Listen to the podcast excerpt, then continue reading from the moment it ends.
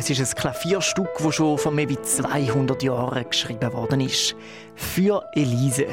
Das kurze Stück gehört zu den bekanntesten Werken von Ludwig van Beethoven. Und durch mehrere Quellen und Notizen ist einiges auch bis heute noch bekannt vom 211 Jahre alten Lied. Laut dem Skizzenbuch von Beethoven hat er schon im 1808 die Hauptmelodie für, für Elise entworfen. Ein umfangreicher Entwurf vom gesamten Stück ist dann im Frühling 1810 entstanden. Er ist Grundlage für den heute verschollenen Autograph, wo eine Widmung von Beethoven drauf hat. Für Elise. Am 27. April zur Erinnerung von Ludwig van Beethoven. Dort drauf. Das Autograph hat Beethoven noch 1810 an Elise verschenkt. Aber wer ist sie, die Elise? Bis heute heisst dass er das Stück einer von seinen Klavierschülerinnen gewidmet hat. Über die Widmungsempfänger gibt es aber verschiedenste Theorien. Der Beethoven-Forscher Max Unger sagt zum Beispiel, dass der Autograph falsch übersetzt worden sei und gar nicht für Elise soll heißen, sondern für Therese.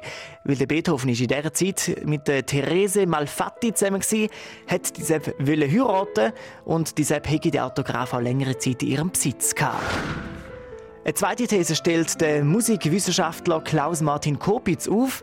Er sagt, dass der Beethoven-Sängerin Elisabeth Röckel heiraten und darum sie seine Elise sei.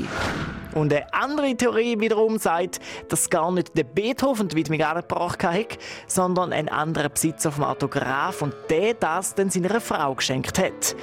Viele Theorien, aber nur ein Fakt. Für Elise ist eines der bis heute bekanntesten Klavierstücke auf der Welt und definitiv eines der bekanntesten Stücke von Ludwig van Beethoven.